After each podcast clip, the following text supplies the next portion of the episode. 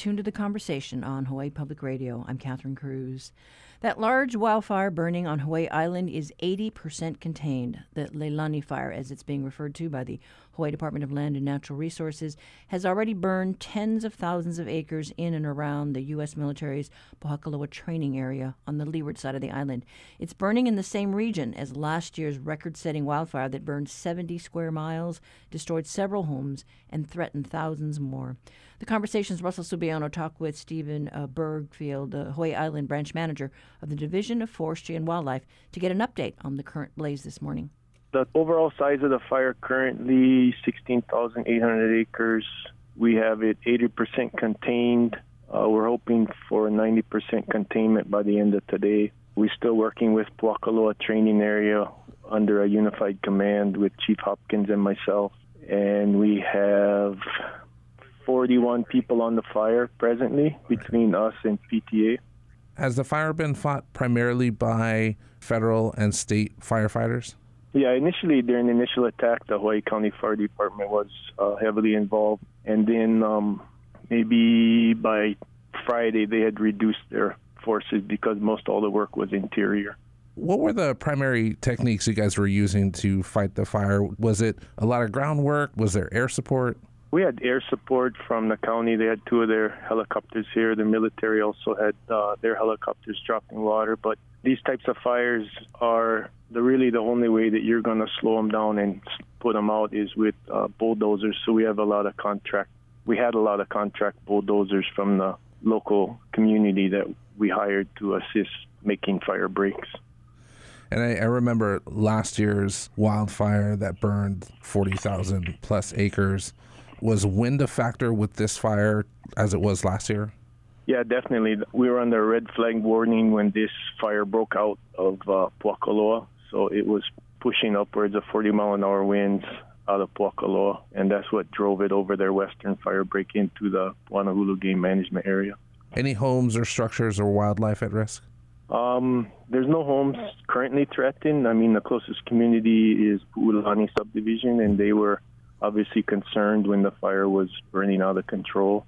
Uh, wildlife, it's a hunting area, so there's a lot of sheep up in the area as well as native birds and other uh, non-native birds up Mauka in the forest. I know there was some concern that the fire was headed toward a dryland forest that contained ohia. What's the status of that front of the fire? Well, I don't know how many acres of that forest was impacted. Some okay. of it was and we haven't mapped exactly how many acres of that forest was was damaged and potentially lost, but we were able to save a good portion of it to the south of the fire. Some of the other media outlets and some rumors circulating around social media indicates that the fire started in Pohakuloa training area. Is there any way to, to confirm that? Uh, my understanding is it started in Pohakuloa training area. The exact cause, I'm not sure. You, that's a question for the Pohakuloa training area. Okay. But on Wednesday evening, it got into the Pu'u Anahulu game management area. Federal firefighters are claiming that a backburn they were ordered to do was outside of the plan to control the blaze and co- actually cause the fire to grow even larger. Does the state know if those claims are true? Uh, that's a question for Pohakuloa. I don't have information on that. There's some concern also in the past that the island could avert wildfires this large with controlled burns. Is that something that DLNR is actively looking into or discussing? Controlled burns or we have done some in the past, but it's always a, a question of do the risk outweigh the benefit. What are the, the benefits of controlled burns? Does it help limit the areas where wildfires can have large impact? Well, one of the areas, for example, that we were do, we were doing controlled burns was between Highway 190 along the Mauka side of the highway and our upper break just to reduce ignitions from along the highway.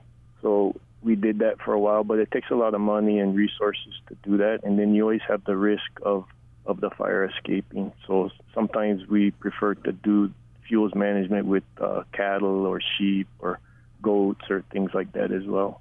Yeah, I know how quickly fire can spread down there. I grew up in Waimea. I used to go to Hapuna all the time. And one day I saw somebody flick a cigarette out of their car into the peatly grass, and it just, I mean, it lit up in seconds. And uh, yeah, I imagine that any kind of spark, whether it's cigarette or you know lightning or there's some kind of ignition from a car or something, could could easily set off that Waikoloa, Pohakuloa, Daniel K. Inouye stretch of of dry land right there. It it seems pretty susceptible pretty easily. Yeah, I mean, right now it's areas are pretty dry, so it and even if we do get rain, it doesn't take long for the the grass to dry out and yeah. be uh, available for another fire. You know, last year's wildfire on the Big Island was a huge record-setting fire for the Big Island. What did the state learn from that experience that helped fight this fire? I think the most important uh, lesson from that would be that you know because we are on an island, we have to work well together with all the other agencies and put our resources together to to put out fires like this. We had an incident management team that's made up of Pohakuloa training area personnel, Hawaii County Fire Department, and Forestry and Wildlife that were helping to manage that fire. So, and we also have uh, the National Park Service that has a lot of experience that can help us as well.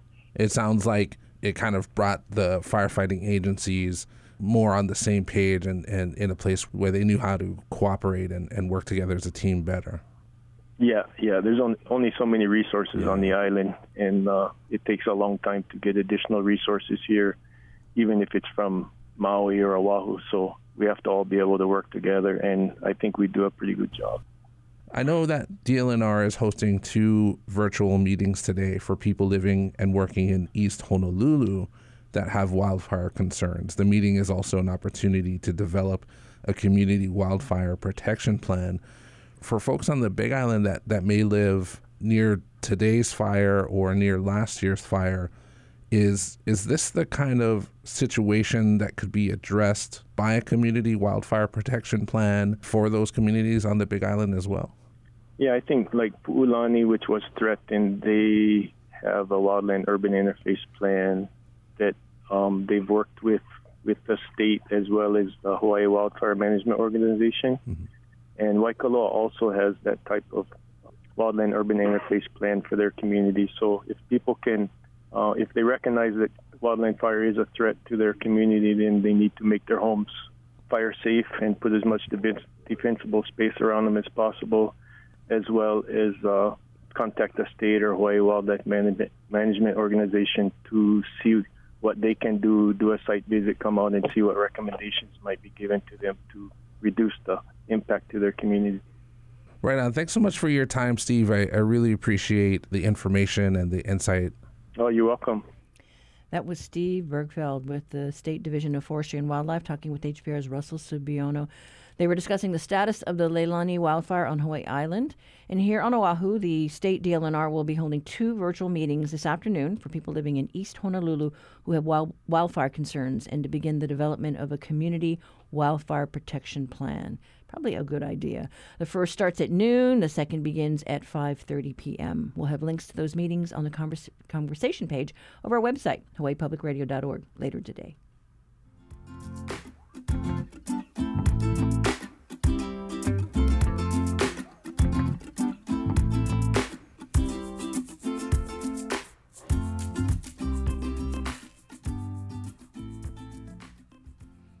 This is The Conversation on statewide, member supported Hawaii Public Radio. Up next, your backyard quiz.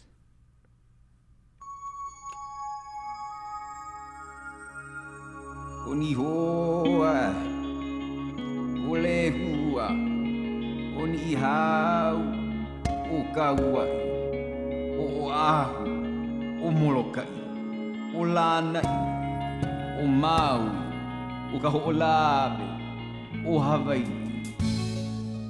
With temperatures high in the 90s and variable winds up to 15 miles per hour, we're slathering on the sunscreen and looking for a cool spot in the shade for today's backyard quiz. It's typical summer weather here, which might feed the common misconception that Hawaii does not have seasons and it's always hot here. But did you know that our state has about seven climatic subregions? They're primarily defined by the physical, uh, geographic features of each island and uh, whether they're on the windward or leeward side. For example, the windward lowlands uh, lies more or less perpendicular to the prevailing flow of the trade winds and is moderately rainy with frequent trade wind showers.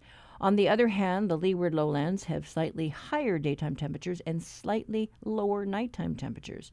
So, for today's quiz, we want to know about the two seasons that have been recognized by ancient Hawaiians. Can you tell us the Hawaiian name of these seasons and their meaning? Call 808 941 3689 or 877 941 3689 if you know the answer. And the first one to get it right gets a reusable HPR tote bag.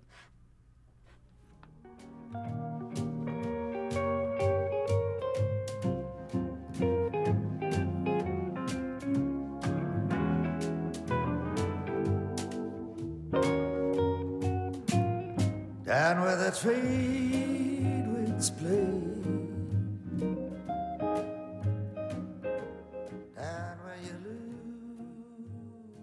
Support for the Backyard Quiz comes from NAREIT Hawaii, which is committed to supporting nonprofits that help to strengthen the community and help underserved families, such as Hawaii Literacy. NAREITHawaii.com.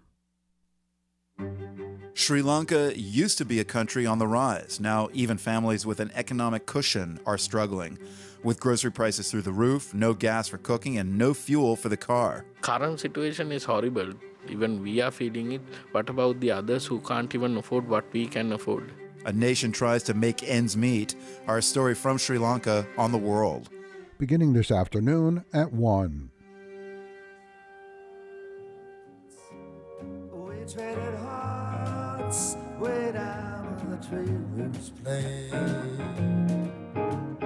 Music was everywhere.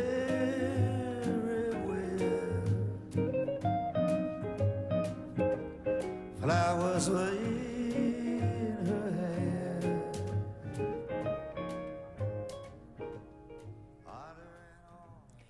might want to prepare yourself. If you're on the road here on Oahu next week, expect delays as 50,000 more motorists hit the road. The University of Hawaii faculty and students return in person for the first time since the start of the pandemic.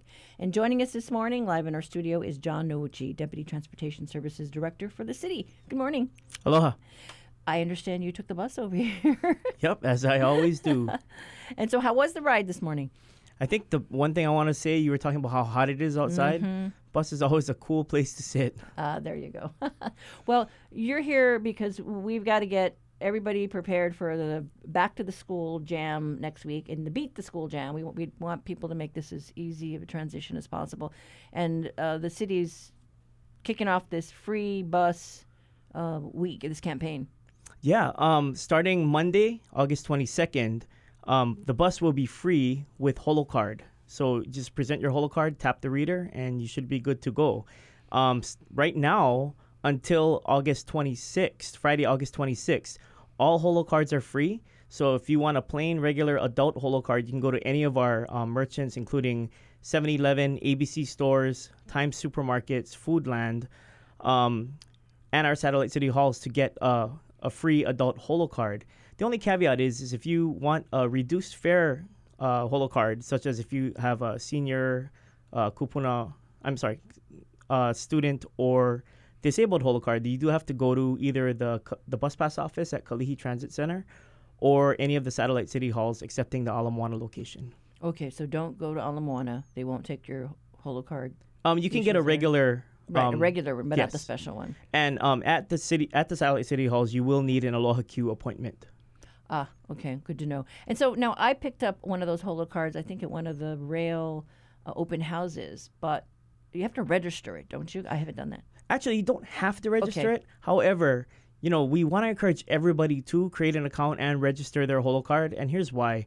Um, back in the day, not too long ago, when we had paper passes, you bought one of your paper passes, and if you lost it, it was really too bad. Very sorry, but we couldn't do anything about it. Now, if you um, put a monthly pass on a holo card, or if you put a money monetary value in your stored value on the holo card, and you lose the card, you can go online at www.holocard.net or just call 768 holo and actually let them know that the card is lost and then they'll stop all transactions on that. You can get a new holo card and just transfer your pass or your, your money onto the new card that you get Ah, okay, so it's a good uh, safeguarding if you if you register that card. Good yeah to know. and also you know with HoloCard it comes a lot of other benefits um, HoloCard is the only way that you can get free transfers for two and a half hours after you tap on board your first bus. So, say you get on a bus, you tap, all your rides for the next two and a half hours um, are free. So you can transfer and move freely within anywhere in our transit network for two and a half hours. Um, Holo is also the only way that you can get a day pass. So our adult fare right now is three dollars. Um, if you keep riding throughout the day, you won't pay more than the day pass amount, which is seven fifty for the course of the day. After you achieve that seven fifty spending, then your rides are free for the rest of the day. Now that capping feature is one of the things I think we're the most proud about with our Holo card. We were um, quite innovative in the transit field to implement this this program of capping. So right now, a monthly adult pass is eighty dollars. And before, when we had paper passes, everybody used to have to outlay that eighty dollars for the pass at the beginning or before the beginning of the month, you know, to, in order to have the pass for the whole month. Now, Holo allows you to just earn, accumulate value and once you hit that $80 threshold, we will not charge you for the rest of the month. So to us, it's a huge equity move. And, you know, we understand, you know, pe- times are tough right now. It People have a lot of outlay, a lot of money to spend at the beginning of the month, whether it be their mortgage rent, you know, just bills to pay, utilities and other things that we love being able to let them earn a pass for the same amount, you know, spending throughout the month. Right. No, that that is a plus. And okay, now you do want to get some info out to the the, the bus users because you've modified the routes. Um, you're adding some back in. You've got all kinds of express uh, routes to uh, to help the students who are trying to get from point A to point B. Um, you know, as as everybody heads back to the classroom. Yeah, one of the reasons we really wanted to do uh, a fare free week, and this is the first time we've actually done a fare free week to attract riders we want to welcome riders to our system, and also as importantly, we want to um, attract riders back to the system. You know, the pandemic had a had a pretty profound effect everywhere, not just you know in transportation. Um, starting August 22nd, we will be restoring 37 trips to our peak hour expresses that reach really to all corners of, of this island of Oahu. And so we're adding more trips in the in the AM and PM peak during the crunch times and all those trips will connect downtown to a new route we have called the U1 Campus Connector. And that was implemented really to um, make the trip for students much easier. And actually, if you make a trip easier for a student, you actually do make a trip easier for parents. So if you have parents who are returning to work in downtown, they can actually bring their kids with them in the car, maybe take advantage of zipper lanes and HOV lanes and other things. And you know they can go to work and, and their kids can actually board the bus in downtown, take a ride on this U1 Campus Connector, which is designed really to express students across town. So from downtown in the morning, it'll head on a path, Mauka of the H1 freeway, hitting all a lot of the independent schools in Makiki, UH Manoa, dip down to Mo'iliili to service Iolani Kaimuki High School, and all the, the independent schools along Waialae Avenue um, through Kaimuki and ending at KCC. And in the afternoon, it'll do the same thing in reverse. So it'll collect everybody there and take them to downtown. Maybe they can reunite with their, their parents or, you know, get another ride home, or they can take a peak hour express in the afternoon. Okay, I recall the time when I took the Pearl City Express bus into town to Ala Moana Shopping Center, and it was just, it was great. You just get on, get off. Yeah, and you know, one of the things I think people don't think about nowadays is, um, you know, when I used to ride the bus a longer distance when I was a kid, we didn't have phones this is a great time to kind of veg out. You know, you can look at email, you can do socials, you can listen to music, you can watch videos. That's a huge luxury to have, you know, a s- certain amount of time every morning and every afternoon to kind of either like, to wind up or to wind down. Yeah, double check your homework before you turn it in. oh yeah, yeah. well, you know, uh, I just saw the the data book issue some stats, and one of them that caught my eye was how the uh, ridership of the bus decreased we had 62.5 million in 2019. It went down to uh, 48.5, and it's and then it sunk down to 27 million passengers. So we've really got to get that back up. Yeah, and you know, despite us running about 90% of the service we were pre-pandemic, we understand that the, there's a shift in demographics and where people are going, and you know, just the idea of telework. We're actually very happy to support telework. That means less people on the roads during the peak hours, but that does have an effect, a reverberating effect on our ridership.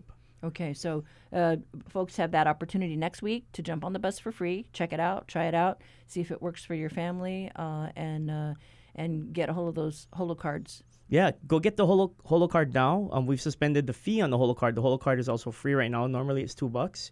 We think it's a good time for everyone, every Oahu resident, whether you think you're going to ride the bus or not, to get a holo card in your wallet or purse because holo will be your gateway to mobility in the city. Okay, and we've got about a minute left. Anything else you think would be important to stress uh, to our riders? Um, if you need any more information, especially if you haven't been on the bus in a while, you know, contact us at 808 848 5555. We'll be happy to help you plan a trip. You can also do that online at www.thebus.org. For more Holo information, you can go to www.holocard.net. Okay, and uh, you can check out those express routes to see if that's going to work uh, for your, for your family ahead of time if you're a little nervous. yes, yes, and you know, main thing: welcome aboard the bus. Welcome back to the bus. Okay, all right. I'm looking forward to hearing uh, those recorded messages. that's one of my favorite things on the bus. But thank you so much, John. Hello. Appreciate you being here. We've been uh, hearing from the city's de- uh, Deputy of Transportation Services, John Nouchi. So next week, take advantage of the free bus service and the new express routes and beat the back to school jam.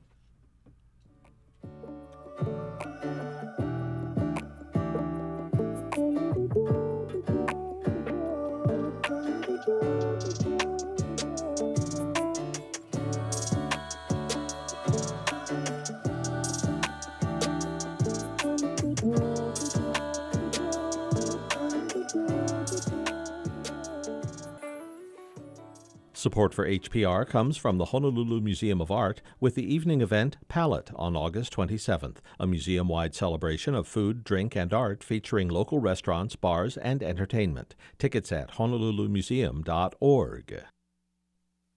Do you get enough exercise? Answer probably no, because a new study finds that the standard recommendation of two and a half hours a week of exercise may not be enough. You might need twice as much exercise to live a long, healthy life. But who's got the time? I like to tell people that even if you're cleaning your house, if you do it really fast, it could be on the vigorous end. That's on the next On Point. Beginning this afternoon at 2, following the world.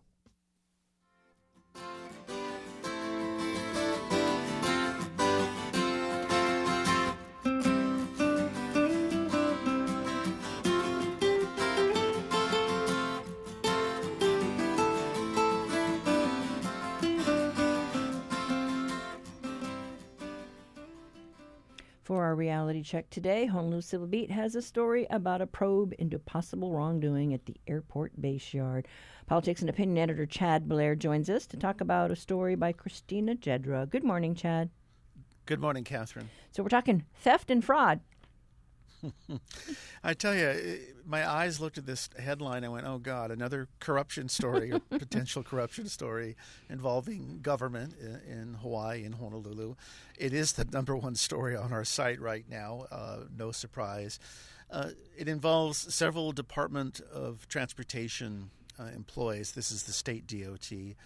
Uh, who were arrested. Uh, some have since left the DOT. Some are still there. This has been over the last 16 months. The Attorney General's office is, in fact, investigating theft and procurement fraud. No charges have been filed yet, but we can tell you that among those five or six employees, they include Roy Sakata, the district manager overseeing uh, the airport, the Daniel K. Inouye International, uh, Kalaeloa, there's a field out there, and, and Dillingham Field up there on the North Shore the DOT does confirm that this is a criminal and administrative investigation that it's underway, and they confirm as well some of the departures uh, tied to uh, to this investigation. Right. So uh, we're waiting for the shoe to drop. Will there be indictments? Uh, what's going to happen? But you know, the airports have always been one of those. Well, the, the, the Department of Transportation, I should say, has always been one of those. Um, departments, the haves, right, versus the have-nots. I mean, they get a lot of money funneled their way. They do, and and what Christina clarifies in the story is that a lot of it, it, it comes from fees, landing fees, gate fees, whatever the case may be, not necessarily tax dollars. So in that sense, it, it's guaranteed money, right? You got to keep mm-hmm. the planes flying. Uh, but as the DOT is acknowledging that this is still public money, that it still needs uh, to be protected. The DOT says it is cooperating fully uh, with um, authorities. The AG, by the way, not surprisingly, uh, declined to comment on this, but did in fact confirm. I should say one other thing about the DOT. They say that they've actually already taken steps to address this matter, to respond to the, the wrongdoing. Apparently, there's an interim management team uh, that's put in put in place. Uh, Christina tried to reach uh, some of these employees, who, by the way, are named um, in her story. They are technicians, they're mechanics, maintenance supervisors, uh, but nobody is commenting on this just yet. Yeah, because I mean, I know over the years they've had issues with um, with theft. You know, when mm. there's always been lots of talk, oh, it was an inside job because this, we're talking like you know big stuff that's disappearing off the base yard. Uh, so I guess we'll have to see what happens as pro uh, uh, as this probe uh, continues and and uh, right. S- some of this did get out when this happened. This actually happened back in April uh, of last year, 2021. There was a search warrant for the base yard. The authorities did seize computers. They they seized files. They seized other equipment.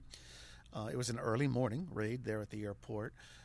and apparently, the, the, the suspicion is of second degree theft. That is a felony and that involves equipment that's more than valued at more than seven hundred and fifty dollars, which would seem to be the case certainly with computers and whatnot. But we're we're still uh, not quite figuring out. But I think the key here, the, at least the tease, is procurement, right? That has mm-hmm. to do mm-hmm. with contracts that are issued to perform certain duties and uh, procurement is something that's often, as you, as you well know, at the at the core of, of some of the greater crimes that happen because not everybody sees those books, right? It's it's usually a few people. Uh, even though there is a process, uh, procurement fraud uh, has been known to happen, to put it mildly here. Yeah, I mean, and, and the, the the thing is that you know you you want to know who's minding the store, right? right. Um, Well, that's another thing that's kind of curious. Uh, Christina found out that um, there was actually uh, an, an, airport administrator that somehow would have been involved in these areas. The position had been vacant since 2008. That's unless that's a typo. That's 2008, not 2018. And what's even more curious is uh, the budget, the, the most recently passed budget. Even though I said it's primarily fees, there are tax dollars involved the Ways and Means chair, Donovan Dela Cruz, for whatever reason, decided to actually cut positions there at the airport. The senator did not respond to Christina's inquiry, but one wonders if this is somewhat tied uh, to vacancies, to yes. positions that people shouldn't be in charge of. All, of course, is speculation on my part. We will probably find out much more uh, in the days to come. But, but as you point out, this is not the first time the airport has, has landed in trouble. No, and they did have a, a, a longtime administrator there who left. And I remember I kept calling, like, oh, who, who's replacing this guy? And, and, and they said, well, it's just been kind of vacant. And so, yeah, other people are doing the job, but that position has just not been filled. Uh, exactly. But we will find out more. But thank you so much, Chad. You're welcome. Thanks, Catherine. That was politics and opinion editor Chad Blair with today's reality check. You can read uh, Christina Ch- uh, Jedra's story online at civilbeat.org.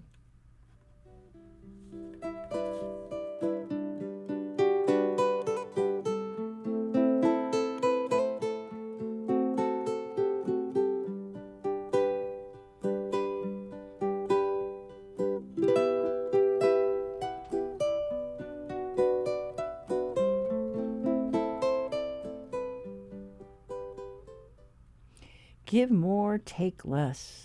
Could that become a traveler's creed? Jerry Agrusa is a University of Hawaii professor at the School of Travel Industry Management at the University of Hawaii. Uh, he Agrusa just published a paper looking at regenerative tourism on the Garden Isle. He held a recent decision by Kauai to find a way to accommodate Turo's rental cars with a, a site offsite from a lot offsite from the airport.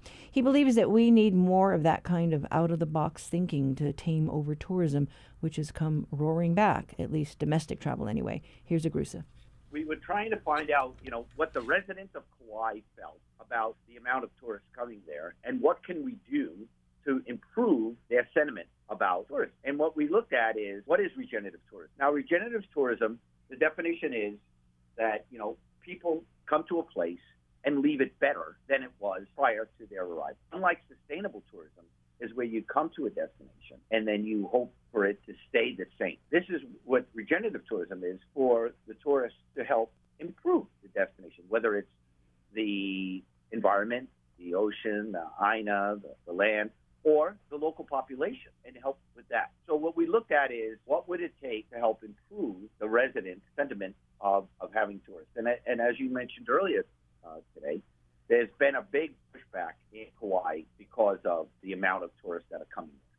Now, when we started this study, this was right after COVID started to tame down. So we, we collected the data in 2021, and what we asked them, you know, a number of questions. And what we were looking at is what would it be to help, what they want from the tourists? What does the residents want from the tourists?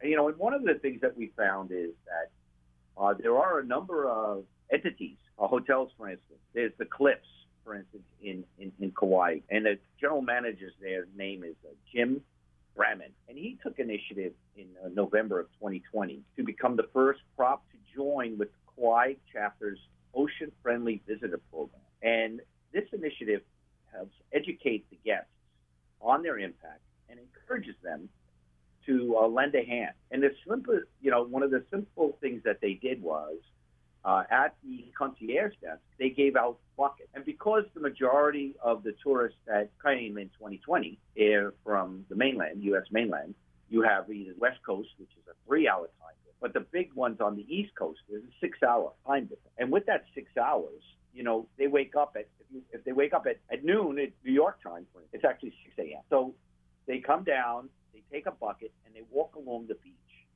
and pick up plastic. Now the plastic isn't coming from Kauai. The plastic is coming from the Pacific Ocean. But this is what the tourists were doing to help. And then to take the next option, what they did was they worked with the Surfrider Foundation, and then they have a once a week they have a thing called net patrols, which help remove abandoned commercial fishing gear, whether it's nets or big lines from uh, the Kauai shores. And this is in partnership with the Cliffs Hotel. And by doing that, you know, it showed the residents that, hey, look, the tourists are helping out your home too. That that really, really took off. And then you have uh, a number of other hotels that follow suit. Uh, Timbers up in, in Kauai there on, um, they closed down that golf course and they put together an organic farm. You know, and this is a very high end uh, hotel. And you have uh, some of the visitors go there and, you know, help pick vegetables and so on, where they have, uh, you know, back different from the plantation times where it was just a monocrop, where they have many, many kinds of, of uh, fruits and vegetables being grown, and and the tourists love it. And you know what? One of the things that went well, you know, you look at the disaster of 2018, the floods on the North Shore and Hanalei. You know, they were able to shut down the state park, and what did they do? They took, they stopped allowing so many people to go when they opened it back up. They lowered it from 2,000 visitors a day to 900, and they put up a shuttle program that alleviated all the traffic going down there. And these are just some of the things that Kauai did uh, very well to get the tourists more engaged. Um, and what what will happen is as these programs start to become more well known by the residents, I believe that the residents will have a more positive view of tourism. You know, when we had the COVID outbreak and when we had to do the lockdown, right, April and May of 2020, like here in Oahu, we just shut everything down. And you know, you went from the lowest unemployment, below three percent, to in the whole United States, we had the lowest. Hawaii had the lowest unemployment any state in the United States, to the highest unemployment in the United States, percentage-wise, in one month. So by that happening, it just uh, it should have let residents know that you know how economically important tourism is, and that's what we're what we look for in in this study is to see uh, if what would it take for the residents of Kauai to feel better about tourism and what they expect, and that's what, what was some of the things that we found. You know, one of the things that I, I when I was doing another study on uh, environmental tourism uh, after COVID, here on Oahu, I met a family, and uh, the first thing they wanted to do, so the mom and the, and the two children, was plant trees on their arrival, and they were doing that to offset the carbon footprint that the airline flight uh, did by coming here by you know because the flight is so long, you know the carbon footprint of the air traffic. Uh, they wanted to offset that by planting trees, and I was like, oh wow, that's really really good, and that shows that it's real. It's on, um, you know, being environmentally conscious is on people's mind, and what we hope with the regenerative tourism, which is in partnership, I think, you know, we could look at what Hawaii Tourism Authority is doing with the Malama project, sharing with the tourists what's expected, as well as what the residents expect, what expected from residents and what ex- residents expect from the tourists. And um, I think that that is this has been very well received, and I think it needs to just keep being um, more of a more brought out a little more. Yeah, we need to continue the conversation around the kinds of things that we can do that are out of the box that have never been tried before, but we've got to find fixes for the frustration that we're all feeling as we see these numbers come back. Right, and we and we can see there's a number of reasons for the numbers coming back at such a great, you know, pace. You know, I, I remember when we first had COVID, and I kept saying that be ready, the tourism's going to come back. And there were a number of folks, economists on the state, saying, "Oh, we won't have tourism back till 2024." And I'm like, "No, no, no, no. The product is not damaged. We didn't have a flood. We didn't have an earthquake. We didn't have a hurricane. We didn't have a volcano eruption. The product has not been damaged. They will come back. And as we see, because of the all safety around the world, uh, not everyone has the availability of the vaccine that we have here. So you have the outbreaks. Uh, if you watched the last week, uh, the Chinese Hawaii, Hainan Island, right? They had six people get COVID. They locked the island down. Everybody was locked in the hotel for the next 10 days. So no one in, no one out, no one, no airplanes in, no airplanes out. And that, you know, Hainan Island, you look at that just like Waikiki. It has 40,000 hotel rooms. I mean, it's a monster. And they just locked it all down. Boom. In one day. Shoot. No one in, no one out, nothing. So because we, you know, people now have to take into consideration not just the cost of travel and where they're going, but they have to look at what are the rules or the laws that are being implemented if someone gets COVID. The rules have been relaxed here in Hawaii and across our country, but there are other countries that have other rules. There are cruise ships that are operating uh, under different agreements. So it really does behoove the traveler to do the research. Right, and, and, and that's why we're getting so many Americans. I mean, first of all, a lot of Americans have very poor geography knowledge, right? So you tell Europe, and all Europe is one big place. You know, it's like I had the opportunity to live and work and go to school in Texas. And Texans think the whole world is Texas. Like when I used to come here in the summers, they would ask me, "Why are you going to Hawaii? We got beaches in Texas." Because it's Hawaii. they just they didn't get it. They just mm-hmm. didn't get it. Right, right. Now Americans think Europe. There's a war in Europe, so we can't go there. Now, is the war devastating? Yes. And has it disrupted most of Europe? Yes. Refugees everywhere. But it you can go to uh, France or you can go to Spain and you can go to Italy and you can go to Norway. So Americans just avoid that. That- The second thing was we're number one, right? We're number one with the number of COVID, positive COVID, number one of people dying of COVID. So when we first started to travel, they didn't want Americans. You know, everyone's welcome but America. Is there anything else that you think we should underscore w- with the research that you folks did? And just the bottom line is, as each island grapples with what to do with their situation. we need to make sure that we try to look at all the stakeholders, right? You know, post pandemic, post pandemic, we need to make sure that you know we look at all the major stakeholders, not just the tourists, but the residents, and then hopefully that you know regenerative tourism can be a catalyst to explore you know more of the hidden gems of a destination while leaving it leaving the place better than it was before. And you know, as I said earlier, it's it's a it's a it's another step compared to sustainable. Sustainable is to maintain. Regenerative is to make keep it and make it better. And I think that there are folks that are willing, to, you know, to come and pay even to be involved with making it better. That was travel industry management professor Jerry Agrusa talking to us about his research on attitudes by local residents about tourism on the island of Kauai.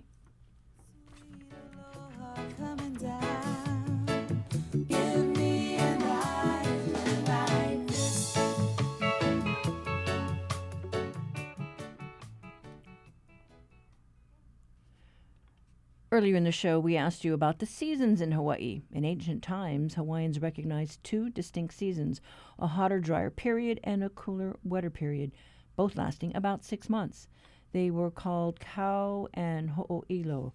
Uh, Kau was the fruitful season or Hawaiian summer, which runs from May to October. It's a time when the sun is directly or almost directly overhead with higher temperatures and lighter winds.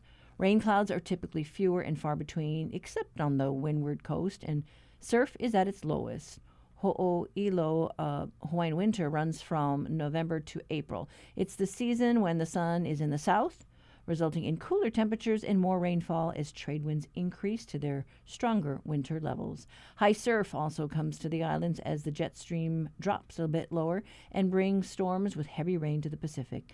Right now, meteorologists are forecasting light winds with mostly dry conditions. Trade winds expected to return on Thursday. And our winner for today, Cindy from Kula, you got it right. And that's today's quiz. If you have an idea for one, send it to talkback at hawaiipublicradio.org.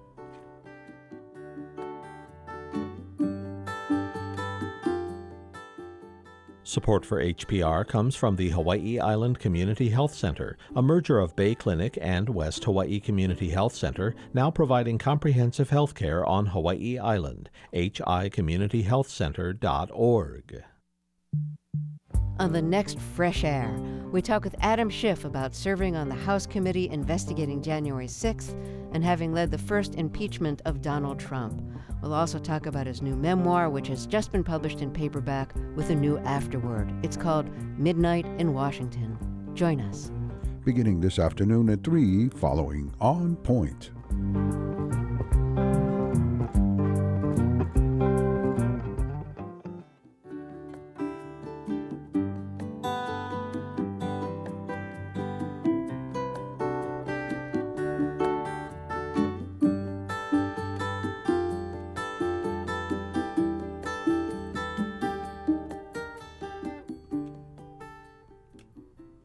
Democrats in the state have been the dominant party, except for 20 years ago when voters opted for the Republican ticket of Linda Lingle and Duke Aiona.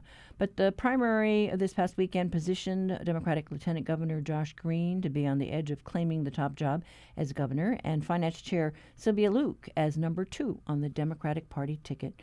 We talked to Democratic Party Chair De- Dennis Jung about the election results. Will the recent public corruption scandals motivate voters to go Republican this year, or will Democrat voters rally together, as the candidates mostly did at the traditional unity breakfast this past weekend? Here's Jung.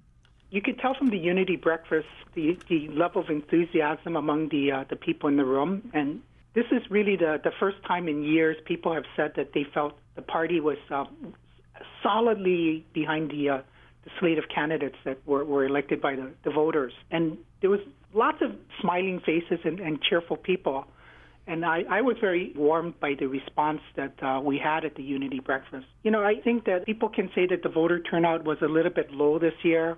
Of course, we, we you know, it's a new process that we um, are, are, are, you know, embarking upon. You know, all mail-in ballots and things. But by and large, uh, you you can see that uh, that uh, the lieutenant governor got a tremendous number of votes. You know, his candidacy was well received by the public. You know, he is our, our candidate in the general election. He uh, gave a very, very rousing um, acceptance speech uh, at the, um, the modern Honolulu on Saturday night, and uh, the people there were totally ec- ecstatic about his uh, winning the primary. So we have nothing but reason for optimism as far as what we expect moving into the general election. Green did have a commanding lead, you know, from the get go. Yes. Uh, and uh, you know the polls were showing it, and and he held that through the primary. But how do you address the negative campaigning that we saw with the political action committees? Because these were Democratic candidates. I think there was a lot of um, disappointment by individuals. Nobody wants to come out and say anything publicly. Essentially, I think the voters spoke on that issue as well. Negative campaigning didn't seem to go over very well, and the, the voters that made their choices for candidates who, who were speaking positive messages Historically, we have seen some, you know, whisper campaigns, you know, dating back to C. Tell, you know, when he Yeah. ran, and Ben Cayetano, you know, had his uh, experience, you know, and, and that didn't end well for his campaign uh, for Mhm. mayor. This time, the candidates that spoke positive messages were the ones that prevailed. I don't think that the candidates, any of the candidates, were negative, but the political action committee that purported to speak on behalf of these candidates, they certainly shared some negativity, and it, it didn't seem to do well for the candidates that they were trying to support. I think that in a way that speaks well for the sophistication of Hawaii voters that we are um, interested in, in in the messages of candidates because it's the candidates who are going to be um, representing us in, in the government. And so negativity really is not necessarily a factor that we ought to consider in, um, in, in voting for the other candidate. We should rather hear positive messages from, from opposing candidates. And if they have a good message, then maybe, you know, voters will turn to them. But otherwise, the voters have spoken that candidates that have positive messages resonate well with them. And so I think that's a wonderful sign. It, it, it's something that um, perhaps makes Hawaii a very special uh, place, and it speaks well for the voters here. Well, we we did see during uh, one of the governor's forums that um, a couple of candidates, uh, you know, got into a, a tussle, and Mhm. uh, early on, and I think the Republicans tried to use that and didn't want to say negative things about their opponents in the primary. Uh, We did see Duke Aiona basically just praise his opponents. I think that uh, you know, if I'm the voter and I'm listening to what the Republican candidates are saying, I really do want to know what distinguishes B.J. Penn from from Duke Aiona, and if if um, if Duke has a different idea as far as um, you know how to reduce the cost of housing in Hawaii, it would be a good idea to respectfully share the differences in his point of view as opposed to what B.J. Penn thinks. And, and same thing with Heidi.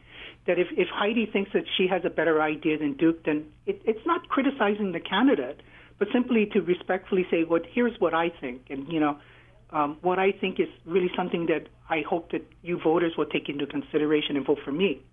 It's it's a different story than what happened, I, I suppose, on on the Democratic side, where people were the candidates were getting into issues that were not necessarily policy. But in any event, I would suggest that that speaks to the amount of passion there was in terms of the, the, the candidates for governor you know, this time around in the in the Democratic primary. That we had three people who truly believed that they were um, the right ones to be the governor, and they, they basically gave their 100% all to trying to persuade the voters that they are the ones that should be governor. My personal feeling is that, you know, in listening to each of the, the candidates for governor from the Democratic side, I think any one of them would have been a fine governor. And so, in a sense, you know, the, the people did have a choice to, this time. They apparently chose Josh Green, and, you know, we're happy with that as well. But basically, as far as Kai or Vicky, I think all three of them were fantastic candidates. They spoke with tremendous passion, and sometimes that passion kind of overspills a little bit. But it's, it, it speaks to how deeply they wanted to be governor and how they felt that they could serve the state. You know, the Republicans are going to try their darndest to get their numbers up. You know, they fielded a decent number of, of uh, races. You know, I mean, what, what are your thoughts on, on the future of the Republican Party? I mean, it did come as a surprise when uh, the voters elected Linda Lingle and Duke Aiona way back when. Well, I, I think that you know um, competition is very important. It's it's um, I think it's it's wonderful that there are maybe as many as 64 candidates running in statewide offices from the Republican Party. I think that that means that Democrats will have to take things rather seriously, and that um, our candidates will have to uh, convince the voters that they are the ones with the better ideas. I certainly think that you know having a large field of Republican candidates is, is a good thing for the people. Choice is always good. There are some who, who say that it may boil down to Republicans' loyalty to Trump, and you know whether that will become an issue in the general election. I don't know about that. I certainly would hope that that's not the case.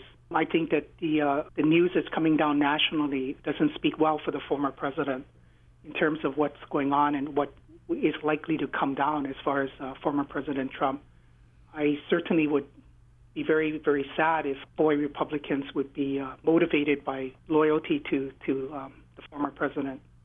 Essentially, I, I've been pointing out that the one six commission, the January 6th commission, is very important, and that as uh, as, as people interested in the political process, we need to be concerned about what is what the facts are as far as the, the January 6th insurrection and the fact that uh, the evidence seems to point to the, the White House during former President Trump's tenure is very alarming.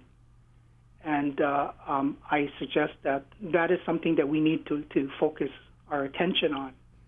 And the reason that I've been I've been making that point is for, just for what we're talking about here. I really hope that Hawaii Republicans would not make decisions based upon loyalty to the former president. It's certainly a good idea for all voters to consider the, the, the points of views expressed by the, all of the candidates, Democrats and Republicans, and to make informed decisions as to what each voter thinks is in the best for the state of Hawaii, for the people of Hawaii. And um, the issues are really more important than loyalty to a former president. Some thoughtful words from Dennis Jung, head of the Democratic Party of Hawaii. Tomorrow, we plan to hear from the Grand Old Party. Uh, Republican head Lynn Finnegan is expected to join us with her thoughts post primary election.